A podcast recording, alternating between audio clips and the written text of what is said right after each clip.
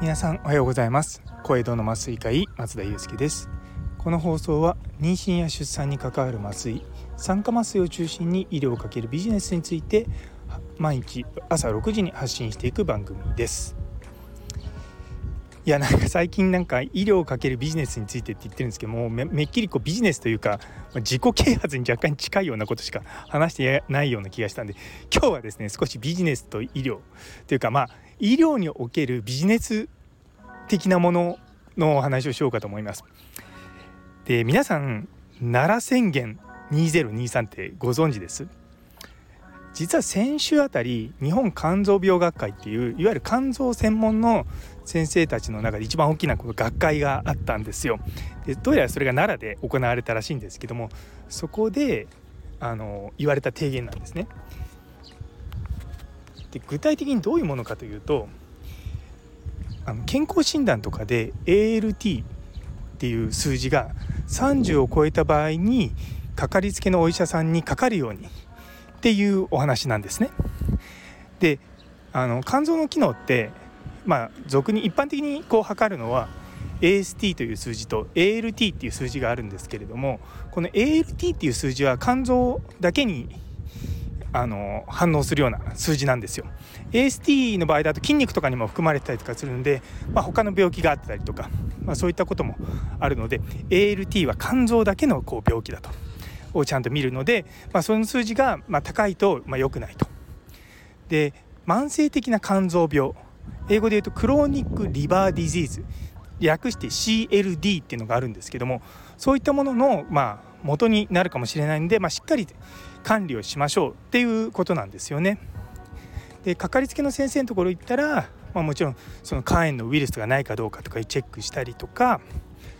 あとはそのアルコール性肝炎じゃないかとかあとお薬によるま薬剤性の肝炎とかもあるんで、まあ、そういったのをしっかり見ましょうというようなこともあるんですよね。まあ、確かに僕もそれを聞いてああいいかなと思ったんですが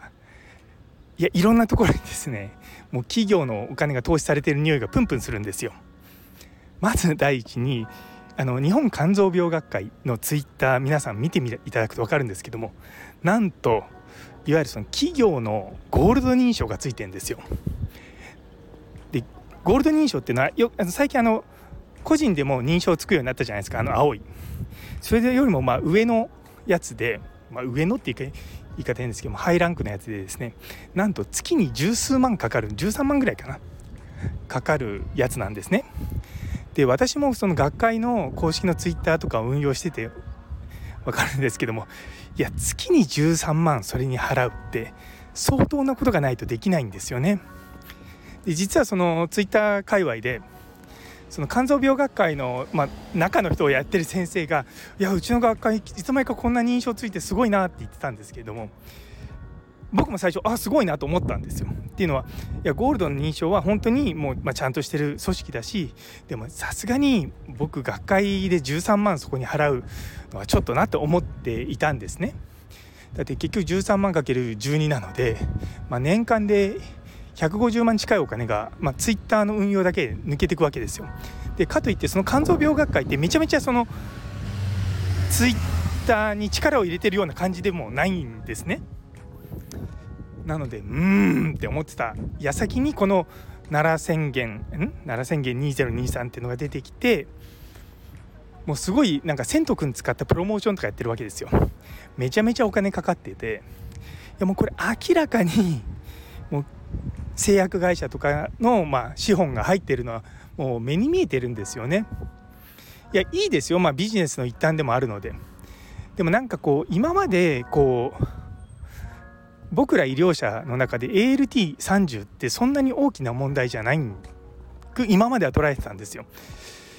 でもまあ確かにそういったもので、まあ、フラグを立てなきゃいけないっていうのは一ついいものなのかなとは思うんですけれども今実はその肝炎っていうのが昔は結局治療できなかったんですよ。で B 型肝炎と C 型肝炎とかで今はその抗ウイルス薬っていうので、まあ、治療ができるようになったんですよね。でそれでやると何がいいかっていうと将来的に肝臓がんになるリスクが減るんですよただその薬めちゃめちゃ高いんですねあの100万とか200万とかするんですよ。でも患者さんの負担としては、まあ、高額医療制度とかいろんなものを使うとそんなに負担がかからない。で病院の処方する人たちもまあ、まあ処方箋をこう渡すだけなのでそんなに変わらないと。でじゃあ薬局が儲かるのかっていうと実は薬局もそんなに実は儲からなくて薬局は結局仕入れたものがあってそこから販売価格が決まっているのでまあ利益って言っても別に高い薬言ったからそれの分そのお金はたくさん入ってきますけれどもでもそもそも仕入れ値が高いのであんまり儲からないんですよ。つまりどこが儲かるかっていうと製薬会社なんですね。なのでまあちょっと僕も最初はああこれ新しくていいなと思ったんですがうん、ちょっとどうなのかなっていうふうにはちょっと今思い始めてます。っていうのはあまりにも露骨にプロモーションにお金をかけていて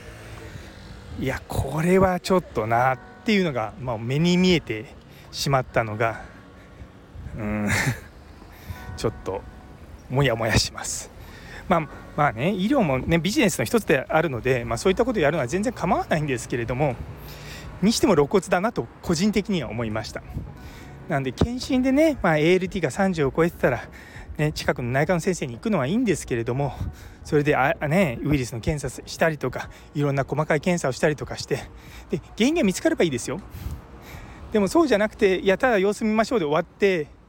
しまうのであるなら別にそれなら良くないかって思うことも多分にあるんですよね。なんか寝てる虎を無理くり起こすような感じがして私はちょっとなんかんっていう違和感を今覚えております。ということで皆さんも いろんな面でお気をつけいただければと思います。それでは、えー、この放送気に入ってくださったら いいねコメントチャンネル登録のほどよろしくお願いいたします。それでは皆様にとって今日という一日が素敵な一日になりますように。それではまた明日。